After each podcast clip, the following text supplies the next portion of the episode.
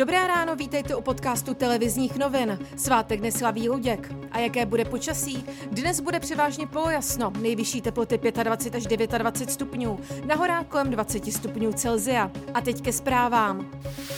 Prezident republiky Miloš Zeman byl večer hospitalizován v ústřední vojenské nemocnici v Praze.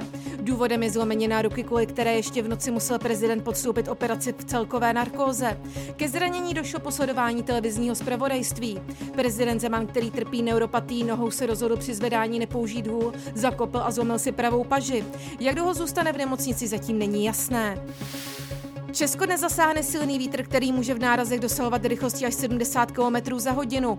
Výstrál platí od 10. hodiny až do večera pro celou republiku s výjimkou Jihomoravského, Zlínského a části jeho českého kraje.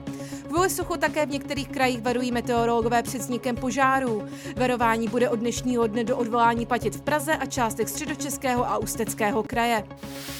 Poslanecké sněmovně je koronavirus. Pozitivní test měla poslankyně a bývalá ministrně obrany zahnutí Ano Karla Šlechtová. Do karantény muselo i dalších 11 poslanců, kteří s ní přišli do úzkého kontaktu. Testovat se musel i minister zdravotnictví Adam Vojtěch, který má po setkání s nakaženým novinářem negativní test. Policisté vyšetřují umrtí řidiče polského kamionu. Mrtvého řidiče kamionu našli v kabině vozu v podvečer na čerpací stanici u dálnice D11 poblíž sjezdu na Poděbrady u Vrbové lhoty. Podle policie nešlo o cizí zavinění. Spojené státy se chystají na úder hurikánu Laura, který zasáhne státy Texas a Louisiana v noci ze středy na čtvrtek. Vychr přesahuje rychlost 120 km v hodině a očekává se, že ještě nabere na síle. Spojené státy bude podle meteorologů ohrožovat až do soboty.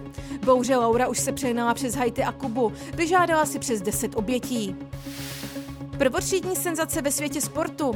Lionel Messi je na odchodu z Barcelony. Jeden z nejlepších fotbalistů historie to podle španělských médií oznámil vedení katalánského klubu.